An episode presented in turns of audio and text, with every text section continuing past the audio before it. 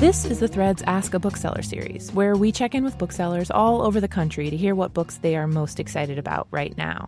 I'm Tracy Mumford, a producer for MPR's The Thread, and for this week, I checked in with Brandy O'Briant at the brand new Page One Books in Evanston, Illinois.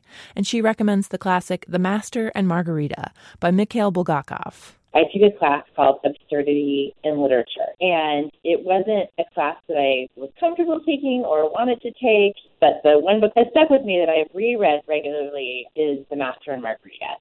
And it's the main thing that I like about this book is that it's hilarious.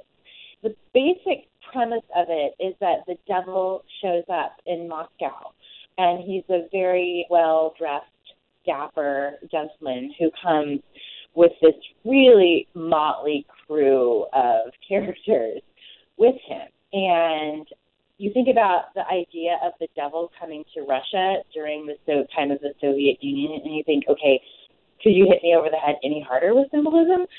But he doesn't. He doesn't play it like that. It's not heavy-handed at all. I think the line in the book is, "If you can't cry, you might as well laugh." That was Brandy O'Briant at Page One Books in Evanston, Illinois, recommending The Master and Margarita. For more about this book and other great reads, go to mprnews.org/thread. Thank